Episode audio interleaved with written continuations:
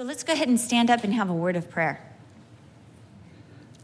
Lord, you are God Almighty, and you have something to say to us, something that you want us to hear so loudly.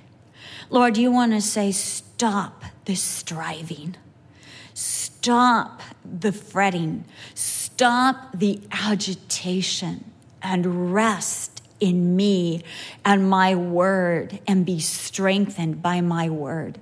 Oh God, so many of us have spent our lives being Jacobs, trying to get ourselves into the promises, not really believing that you love us, that you want to bless us, and that you are for us. God, forgive us for our unbelief. And in its place, Lord, drive it out and give us a greater heart of faith. That heart of faith that rests in who you are, rests in your power, rests in your strength, rests in your love and your goodness and the fact that you are for us, for each one of us. Oh God, break through this dullness of heart and mind and let us know that the Almighty God who gave his very son for us, how much more will he freely give us all things through Christ Jesus? God, may we grasp onto the promises and not lose the grip. And let us let you do all that you have promised for us, according to the great and mighty power that became ours through the work of Christ Jesus. We ask this in Jesus' name. Amen. You may be seated. So, Sunday, I was talking to a woman, and her story is so typical of so many people I know. And she told me that her, up until just lately, she's never really, really trusted the Lord. She's been a Christian for over 20 years. But all of that time, for the majority of that time, she felt that she had to attain for herself. She had to plead for the blessing of God. She had to work for the blessing of God. And she was always trying to please God. And her life was being lived by shoulds and should nots. And she never, ever expected anything from God except for heaven in the end. She didn't expect God to bless her or to meet her. As a teenager, she suffered a terrible disappointment. This was before she knew the Lord. And she never expected to be loved or even married. So when the first man that she met showed interest in her, she married him. And it's been a very difficult, difficult marriage. But she felt like she had done this to herself. So, of course, because of what she had done, she didn't deserve any of the goodness or the promises of God. But just lately, she told me with absolute rapturous joy, with a huge smile on her face, Cheryl, I'm learning that God wants to bless me. He wants to do it just because He's good. And she said, I'm learning to just let God bless me. Are you one of those people that it's hard to receive a gift or a compliment? I am. It's like, you know, they say, you know, I like your skirt. Oh, it only cost me $20. I got it on the sale rack. You know, I'm, I'm like always kind of like, it's not as good as you think. You know, I, I'm always like, or, you know, you look pretty today for an old woman. You know, I just, I have every every dismantling comeback that there is.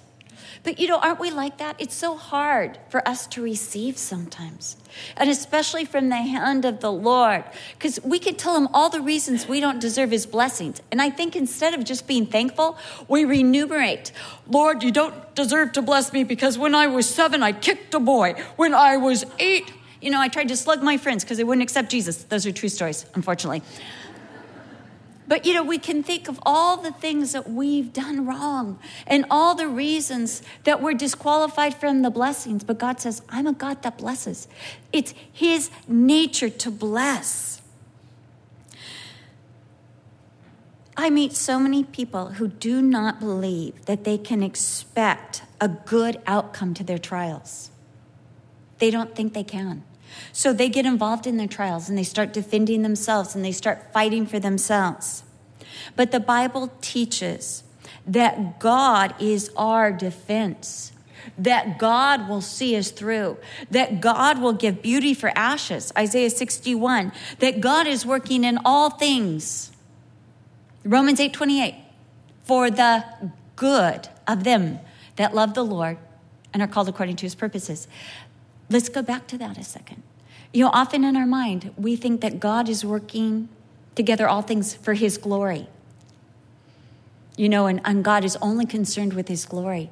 No, God is concerned with our glory. God is concerned with our good because he is our Father. I know I want the absolute best for my children. And, you know, I don't want them to settle for second best, especially when it came to spouses, you know? And they got the best so far. We're doing really good. It looks like it might be four out of four. It's going good.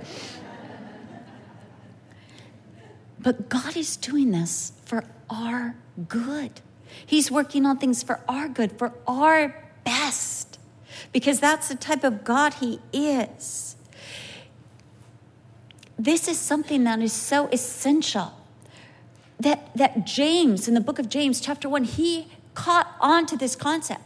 He said, and I'm paraphrasing, if you understood the good that God means and intends for you, when you saw a trial coming, you'd be looking with great expectation and saying, I'm jumping for joy. I got a trial, and that means a blessing. That's, that's our perspective. It's a trial. Oh, good, a blessing. No, it's not. Be honest. But God means this for good. But rather than trusting God to do what He has promised, we tend to plead with Him over and over again. Oh, please, God, be good. Oh, please, God, be good to us. Because we don't trust Him to be good to us. Jesus said, if you, being evil by nature, know how to give good gifts, how much more your heavenly Father will give will give good things. Well, you're doing Luke, I'm doing Matthew. Will give good things to those that ask. But what we do is we strive to please and appease God as if He's angry in heaven, as if He doesn't want to bless, but if you're going to force me, I'll bless you. But that is not the demeanor of our God. We also manipulate circumstances to try to get the end we desire to happen, don't we? We are, by nature, because our name is woman, control freaks. We love to control. You know, I've mentioned this before, but in your purse, you have everything that is needed to control your environment. You are ready for control. And that's what we want. We're manipulating to get the good because we don't really, really believe that God wants to do good for us. The multitude came to Jesus after he'd fed them the fish and the bread in John chapter 6, and they said, What shall we do that we may work the works of God. In other words, they're saying, how can we get more of this fulfillment, and this bread and this fish and, and this goodness of God? And Jesus said this this is the work of God. This is what God wants. You want to know what God wants? Here it is believe in him whom he has sent. What does God want from you? He wants you to believe in Jesus. That's what he wants. Number one, what does he want? You to believe in Jesus. You see, that opens up the door for God to work in you, to will and to do of his own good pleasure. That works in your circumstances for God to bless you and, and work good out of them as we believe, as we have faith in what God has already done for us through Christ Jesus. In John chapter 15, Jesus said, If you abide in me and my word abides in you, you shall ask what you desire and it shall be done for you. It shall, we're afraid to say that. We will, sometimes shall be done. No, it shall be done. God is going to work because his word abides in us. Now, I've had people say, you know, but uh, it's you know, are you praying according to his will? You know what? God's got the great filter. I'm just supposed to pray. He filters what's good and what's not good. I thank God for that divine filter. That as I pray, it comes back as what is best, the best answer to my prayer, the best way. That's what God wants to do. But when I get in the picture, when I start striving and I start manipulating and I start, you know, getting Cheryl involved, it just makes a mess. It takes longer to get those desired results. We are already in the promises of, of God by faith in Jesus Christ. We are already heirs to the riches of Christ. Not that we will become heirs. Someday you'll be an heir. No, right now, you are an heir and a co heir with Christ Jesus to the riches that belong to Christ Jesus. Right now, we are in the lineage of the Messiah because of faith. Right now, today, this second, we have favor with God because of Jesus Christ. Right now, today, this very moment, all the promises of God are ours. Not that they will become ours, but they are ours right now. 2 Corinthians 1:20, which I quote every week. Sorry. God is working in all our circumstances right now to bring the best outcome. Oswald Chambers said this If there was a better way, God would have done it differently. God always chooses the best way. Right now, whatever you're going through, God is working in it to bring about the promises that He has promised to you, that they would be seen and come out into the open. Our present trials are the means of God's richest blessings and fulfillment of all his promises. Let me say that again because this is the word of the Lord to me. Our present trials are the means to God's richest blessings and fulfillment of all his promises. Doesn't matter how dark, how terrible, how awful.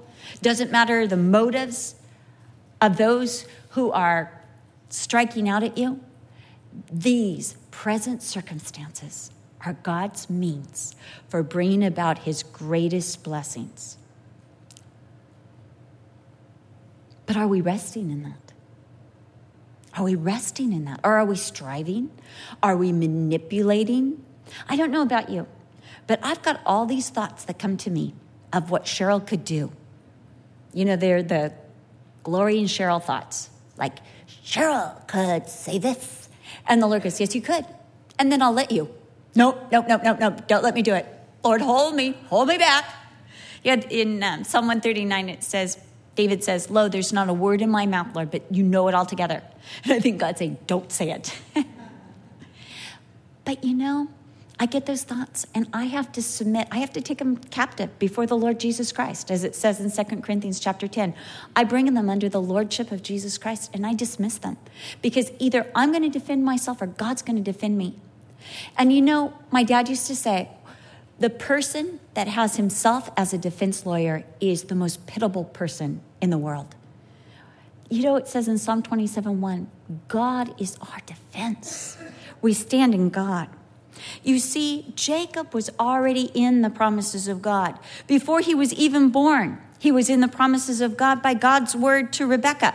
Now, let me say this. You're saying, but it was a word to a woman, and obviously Isaac didn't believe it when she said, Isaac, there's two nations inside of me, and the elder will serve the younger. Well, he should have known when twins were born, right? But do men really listen to women? No, remember, I read you that article. Our voices are lyrical. They just hear a sweet song. They don't they don't hear the message. So Isaac was not really listening to Rebecca. He was set on blessing Isaac. I mean, Isaac was set on blessing Esau rather than Jacob. But it didn't matter if no one listens. God spoke to Rebecca, and she was meant to rest in that. Yet Jacob spent half of his life striving, deceiving, and manipulating to get into the promises of God. He was born holding onto his brother's heel, and so he was named that beautiful name, Heel Catcher. It actually can also, as you read in your lesson, mean supplanter or the usurper of somebody else's rights or claim jumper, not the restaurant who takes possession of what is not his. He was the second born twin, which meant he had no rights. He was not heir to anything. The birthright or family inheritance, the valuables, in this case, the lineage of the Messiah, the promises of God, were to go to the older child. I have a friend who um, was born in England, and her father was the second son of an earl. And her uncle got everything from the family estate, all the money, the bank accounts, the business. And her father was left penniless. And that's, that's the rights of sonship. Jesus in the Bible is called the firstborn of all creation. It doesn't mean like he was the first to be birthed. What it's talking about is his rights to everything. The firstborn had the rights to everything. So Esau had the rights to the blessing, the lineage. He had the rights to the material wealth. And he had the rights of, of the birthright. This, is, this was his because he was the firstborn. But Jacob wanted this blessing. He wanted it. Now, Esau wanted the material part of it. In fact, Esau didn't really care about this birthright until he realized it was financial or it had to do with material goods. He could care less about it. But Jacob wanted it because it was spiritual, because it meant God's presence with him. But rather than waiting on God and seeking God to do just as he had promised, Jacob sought it by trickery. In Genesis 25, 29 through 37, we hear that Jacob, knowing his brother is out hunting, going to get tired, going to get hungry, he makes a pot of red stew. The implication was that he knew his brother would be weak and hungry. So Esau comes in and says, Let me have some of that stew. And Jacob's stirring it. You can kind of see it. Yeah, you want this stew? It's really good stew with really good ingredients, really good savory meat. Just smell it. You want it? You want it? Give me your birthright. And Esau said, What good is my birthright to me? I'm starving. Esau wanted something immediate, not something in the future. He wanted that food, and he esteemed that food, that pot of red stew that he could get immediately, more than the promises of God. And so he sold his birthright for the pottage.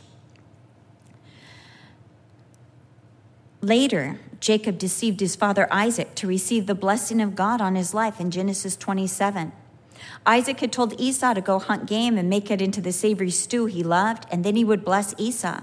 Rebekah overheard this plot, and she and Jacob concocted and enacted a scheme to deceive blind Isaac into blessing Jacob.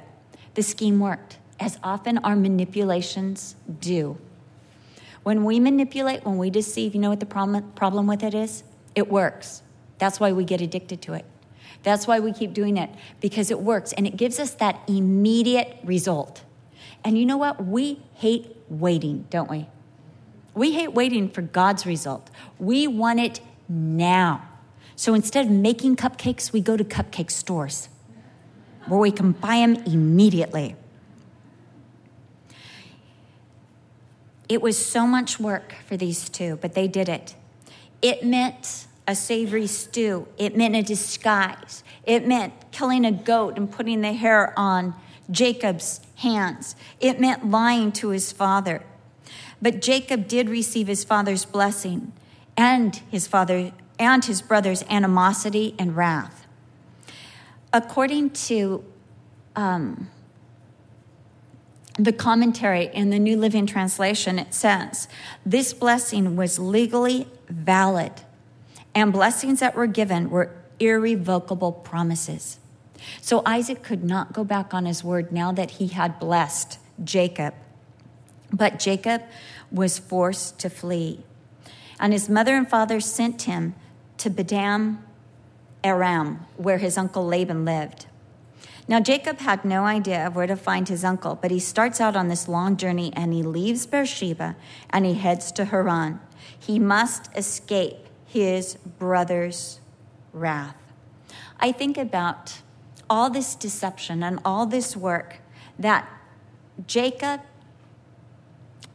and Rebekah went to for this simple blessing. And this is the blessing from Genesis 27 28 through 29 that he strived, that he manipulated, that he deceived for.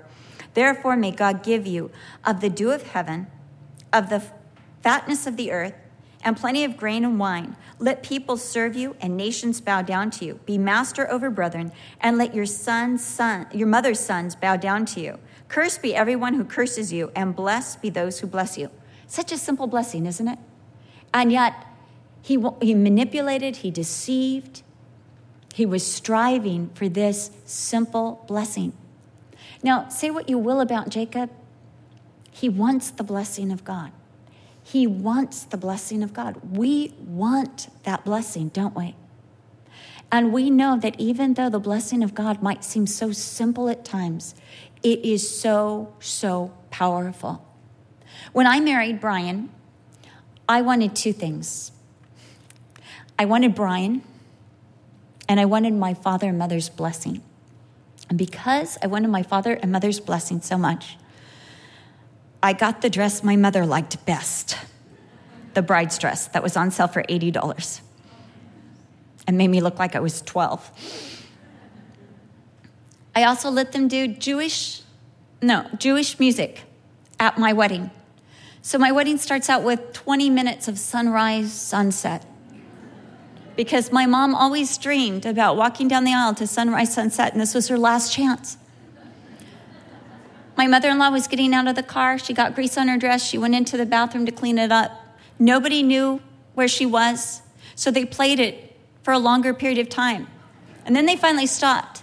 But my mom hadn't been down the aisle yet, just my aunts. And they found my mother in law, Carol. They went to my mother and said, what do we do? And she said, Start it up again. This is a dream. So there is literally 30 minutes of sunrise, sunset at my wedding. And you know, that's such an uplifting song. Sunrise, sunset, sunrise, sunset. You know? And then during communion, it's, um, May you be like Ruth and like Esther. And, you know, my dad my dad leans into me and says, See, this isn't that bad. You know, I had to go a long way to get their blessing because they kept going, You want our blessing? Yes. Okay, then we're going to have the, all the music from Fiddler on the Roof. I wanted their blessing. But let me tell you something so precious. After my dad pronounced us Mr. and Mrs. Brian Brodersen, he had us face the congregation and he said, The Lord bless thee and keep thee. And all the people sang as they looked at us. He gave us his blessing, such a simple blessing, right? The Lord bless thee and keep thee and make and be gracious unto you. Make his face shine upon you and lift up his countenance upon you. I messed that so up, but you know what I mean. It's because it's emotional.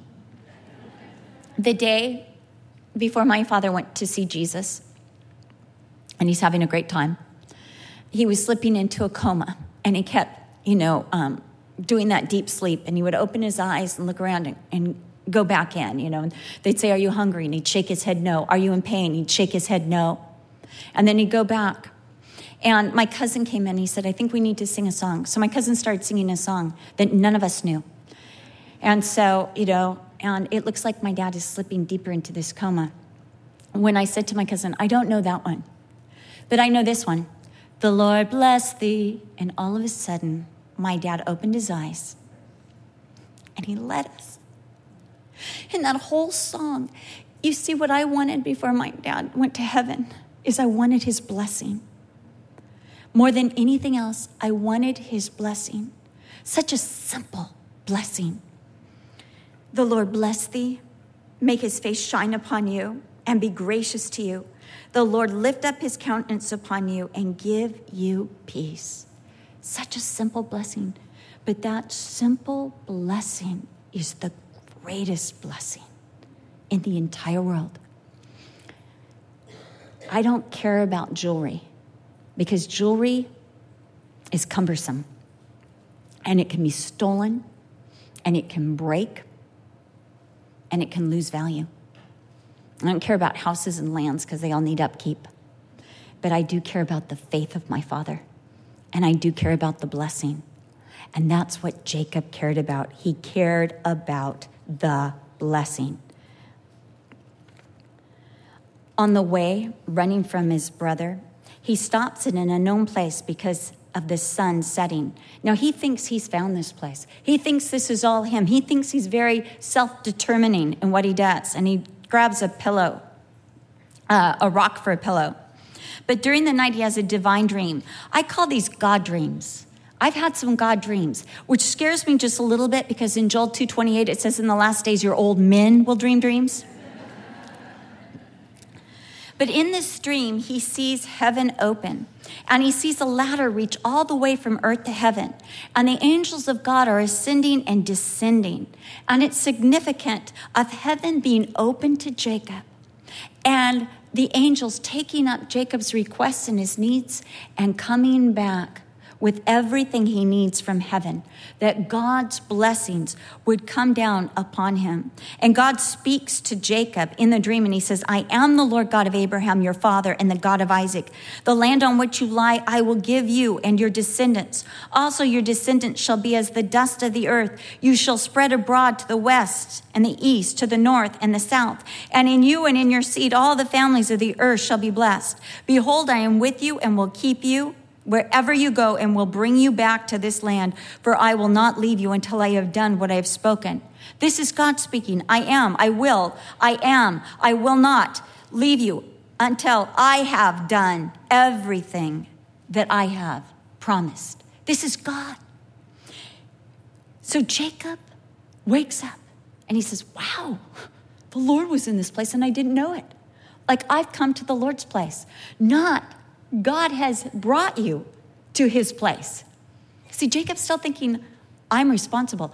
I'm doing this. That's so us, isn't it? We feel so responsible. Yet rather than simply receive this great blessing and begin to walk in the confidence that God is with him, for him, and going to bless him, keep him, and do everything he said, Jacob begins to bargain with God. Verses 20 through 23. And says, If you will be with me, God. If. Now, God said, I will be with you. And He said, Now, if, if you really come through on your promises, and if you will keep me in the way I'm going, if you will give me bread to eat, if you will keep me clothed, you do this, God, for me, and I'll give you one tenth of everything I earn. What a bargain for God. I'm sure God was in heaven going, Oh, let's shake on it. Hey, you think about these bargains that we make with God. Aren't they ridiculous? Yeah, Lord, if you'll, if you'll, you know, do this for me, I won't eat chocolate candy bars by Hershey. we have our limitations. You know, we, we make these bargains with God. God's like, oh, thank you so much. You know, we don't need to bargain with God. God is offering Jacob so much. God has offered Jacob access to the heavenly realm. God has promised Jacob all that he gave to Abraham and Isaac. God is promising Jacob descendants when he doesn't even have a wife. God is placing Jacob in the very lineage of the divine seed of the Messiah. God is promising to be with Jacob, to take care of Jacob, to protect Jacob and to give him the very land that he's traveling on.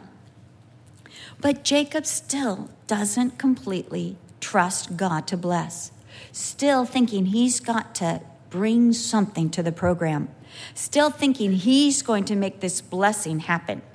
So when Jacob ends up in chapter 29 of Genesis, meeting his cousin Rachel, by maybe Jacob thought it was a coincidence, Uncle Laban's daughter, the very family he's supposed to marry into. He bargains then with his father in law. Seven years for this wife.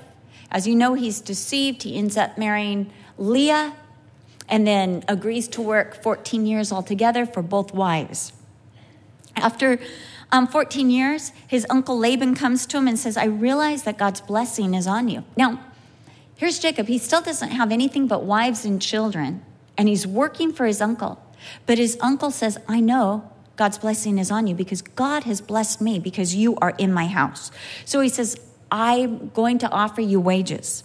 So Jacob comes out with this elaborate plan that he is going to take all the speckled or the minority of the animals, the smallest amount Laban has will be his. And Laban will have uh, the majority. But Jacob starts figuring. And so when the animals go to mate, Jacob takes almond bark and chestnut bark and he and he peels it back so the raw wet wood is showing.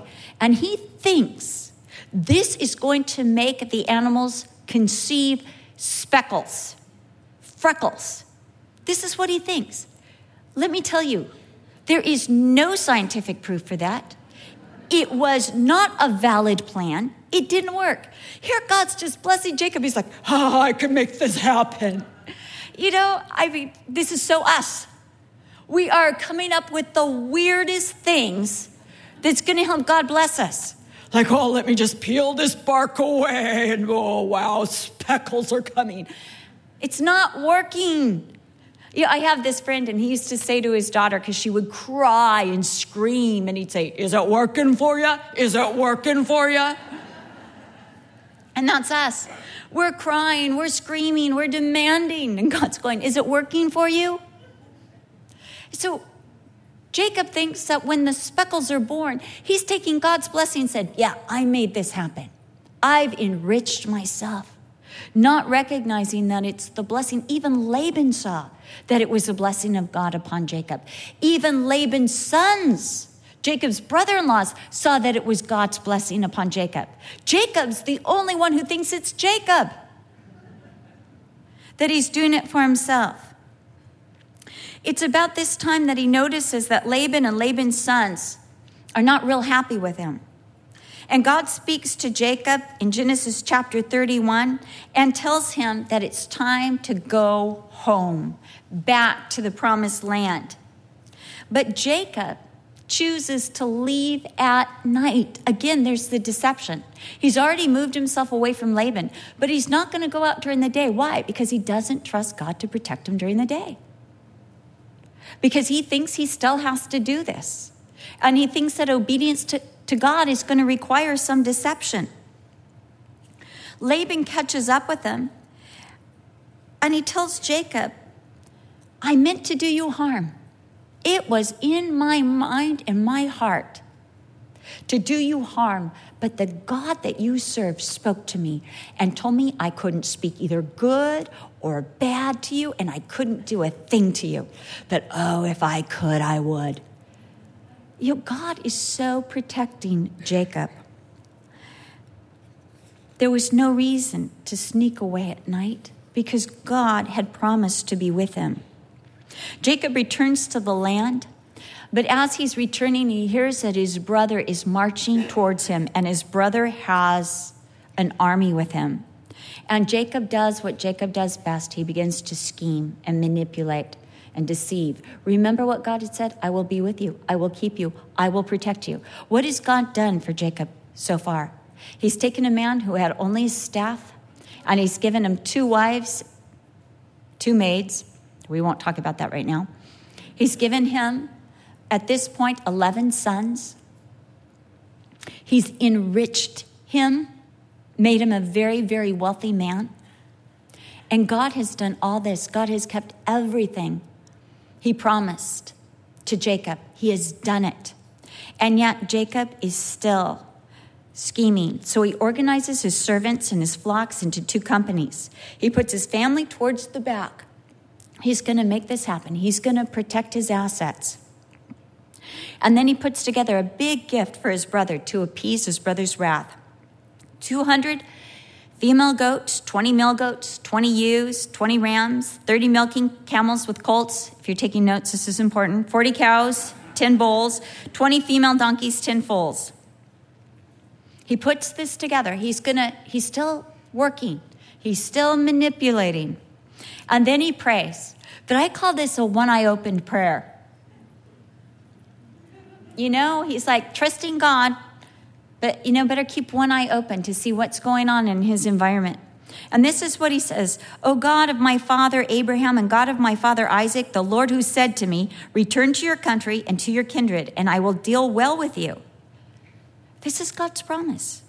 I am not worthy of the least of all these mercies and of all the truth which you have shown your servant. For I crossed over this Jordan with my staff, and now I have become two companies. Deliver me, I pray, from the hand of my brother, from the hand of Esau. For I fear him, lest he come and attack me and the mother and the children. For you said, I will surely treat you well and make your descendants as the sand of the sea, which cannot be numbered for multitude. This is the promise of God. This is what God said he would do, but here's Jacob. I, I, want your promises. And so I've done my best. So, Lord, could, could you do your part? Not realizing that God's part is all the part. Jacob is reminding God of his promises. Suddenly, Jacob, for the first time, I think, is realizing I can't do this by myself. I need God. All of his life, he is relied on his own ingenuity, his own initiative, and his own intellect. They've been his fallback. Now we know that Jacob's not through with us because we read that he then, in verse 21, instructs his servants about how to present his gift to Esau. No, just, just bring the female goats. Then wait a little bit and bring the male goats. And then let there be like some time passing through. So he's like, whoa, this is a lot of stuff. I think that one thing that Jacob knew about his brother is he loved material things. So that night, when Jacob is all alone, he goes to a place just to, to sleep alone after dividing into two companies his, his servants and his wives, after getting the gift for Esau all arranged. He goes, now, this is the night that Jacob needs a really, really good night's sleep, right? Because he needs to be alert. He needs to be strong. He needs to be everything that he's ever been because this is the biggest trial of his life. He needs to be alert, full of strength, full of stamina. But God sends his angel. The word angel is malak, and it means messenger. So some believe that this is what's called a Christophany, or an appearance of Christ in the Old Testament. And we know that Jacob wrestles all night with this messenger. Jacob refuses to give in. And finally, the angel touches Jacob in his hip joint and puts his hip out of joint. Terribly, terribly painful. And even at this, here's Jacob. He still won't give in. He refuses to let the angel leave until the angel blesses him. What is interesting to me is this blessing, the blessing to Jacob, is the change of nature. It's a name change, but it's more than a name change. It's more than, uh, we're going to call you Frank now instead of Carl. It's more than that.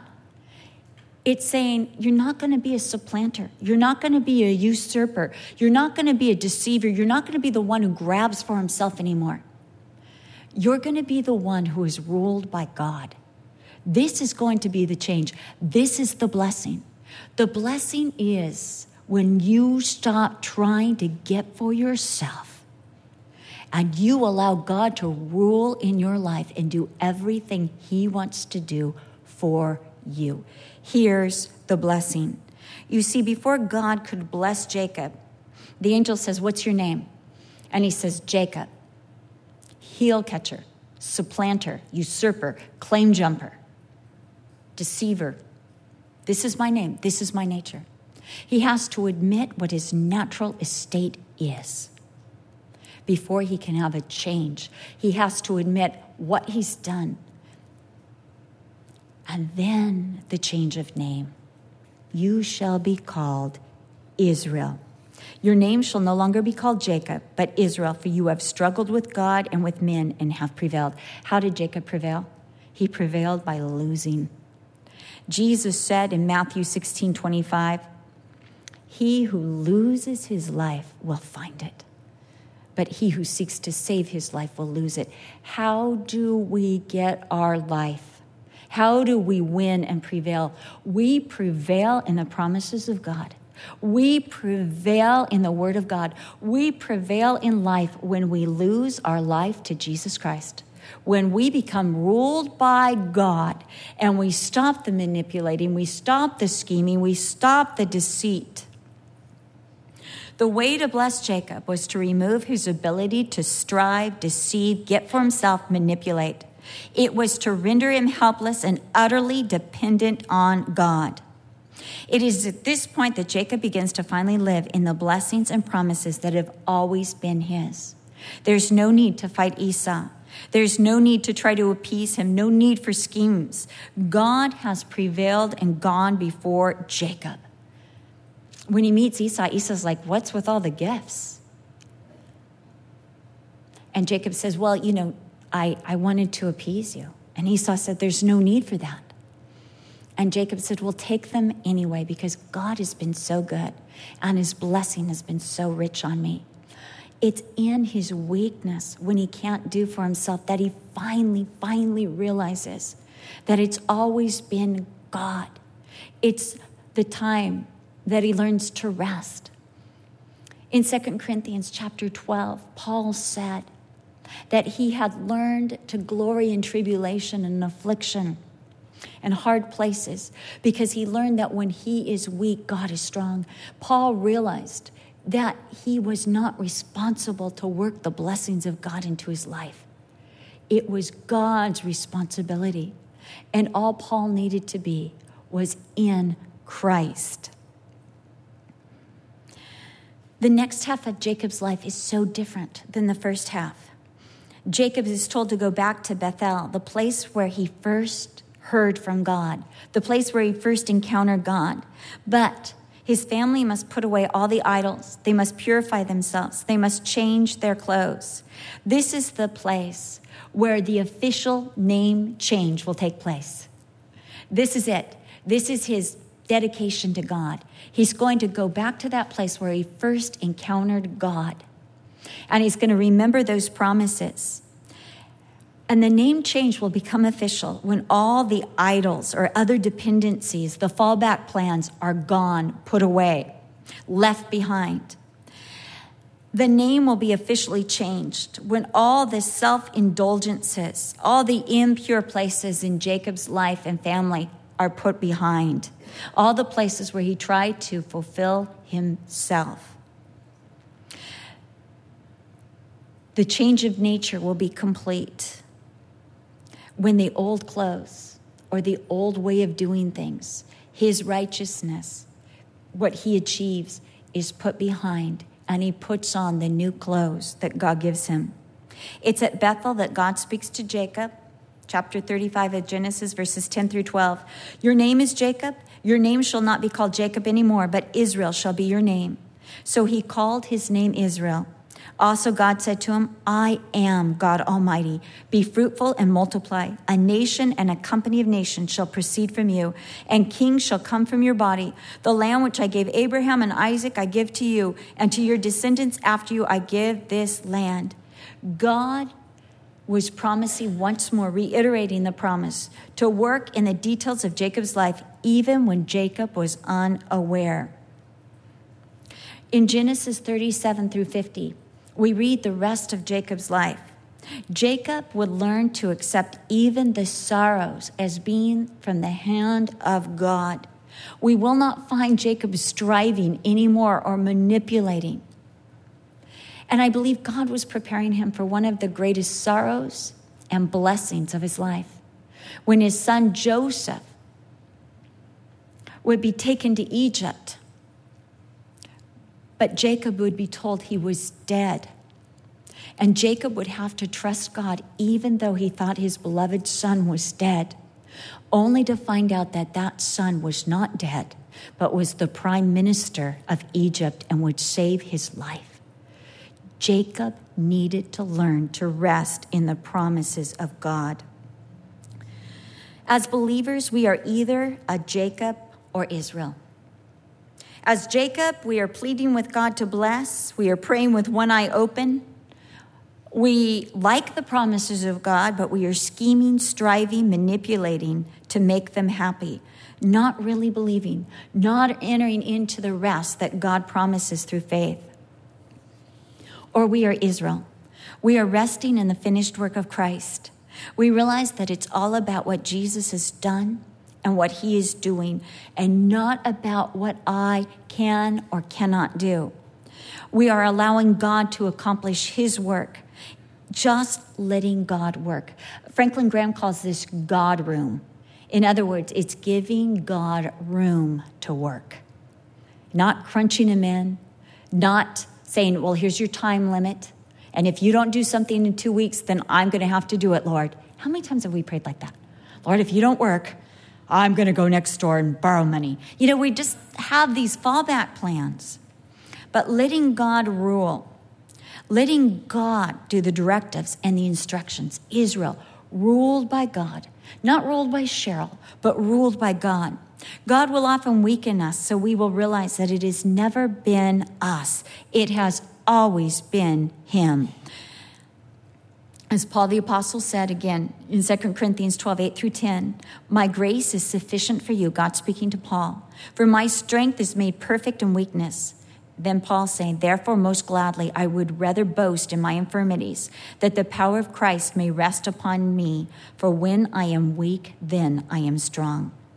We are already heirs to all the promises of God through Christ Jesus. The promises of God are ours right now. The epistle of Ephesians in the um, Open Bible, New King James. In the introduction, it says that Paul is writing to a people that is rich with spiritual blessing, but living as paupers because of a lack of faith.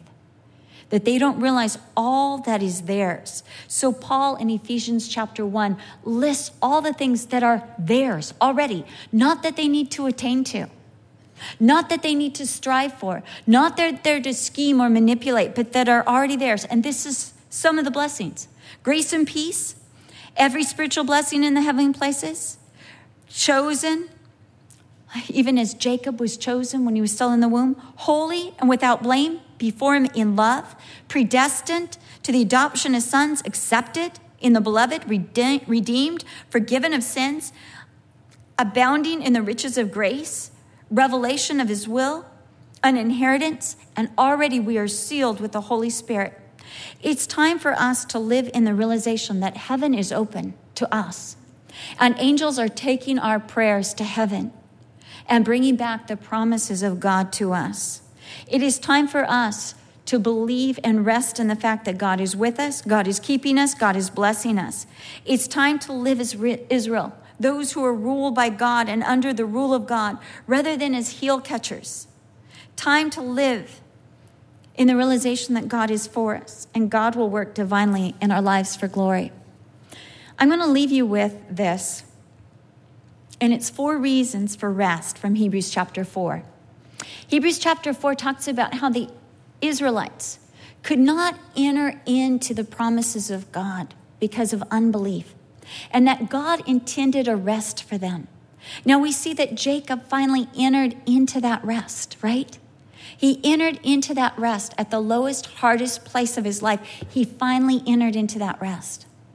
We need to enter into the rest and let just God do what he wants to do.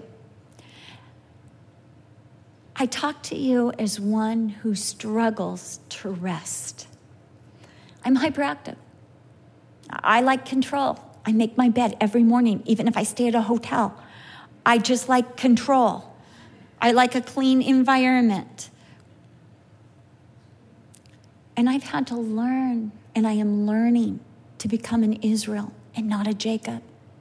And I go back to Hebrews chapter 4 over and over again to find these four reasons for rest. I think I've even taught you these four reasons for rest.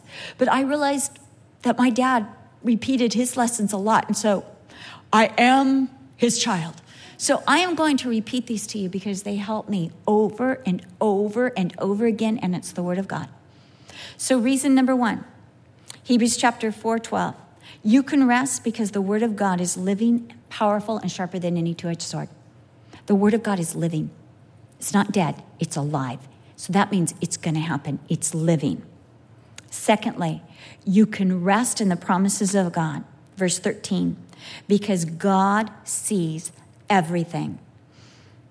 It says, And there is no creature hidden from his sight, but all things are naked and open to the eyes of him to whom we must give account. God knows the truth. God knows what really happened. You can rest because God saw. You, do you ever say to your friend, Did you see that? And they're like, No, what? You're like, I can't believe you missed that. Especially your husband, Did you see that? No, what? Never mind. But with God, He sees it. You can rest because God knows, God sees, and He's the judge of all. Thirdly, you can rest, verse 14, because He's our high priest. God is on our side. He understands us, He intercedes for us, He knows exactly what we need. And he's at the right hand of the Father. He's already gone through everything that we could possibly go through. And he is victorious and he is on our side. Finally, verse 16 we can rest because we have bold access to the throne of God, the throne of grace to obtain mercy and grace to help in the time of need. Anytime, 24 7, it's open to us. I was reading um, yesterday in my, in my Bible study, personal devos, I was reading about how after Nathan gave David the promise of God, that through David's seed the Messiah would come, it said that David went and was alone and sat in the presence of God. And I was thinking, how incredible that at any given moment we can go and sit in the presence of God. I have a favorite spot that I resort to. Um, I love to go to this um, spot. Um, I'm not going to tell you because it's mine, but it's um, it's at the beach. I'm taking pictures. If you follow me on Instagram, you'll know. But anyway, it's this spot. And you know what's so funny? It's all rocks. And I sit on these rocks and I'm thinking, Jacob had a rock for a pillow and I have a rock for a seat. And it's in this place that I go over the fact that I need to just rest and give it all to God. God's going to work. God's going to do something marvelous. And my manipulations and my scheming and my deceit would only make it take longer. It would only make it get worse. Or I can give it to God and I can rest in Him and I can go to sleep at night and I can wake up in the promises of God and I can rehearse those promises that He will keep, that He will be with me. It's my choice. Do I want to rest?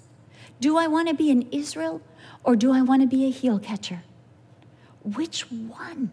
My choice. Stand up.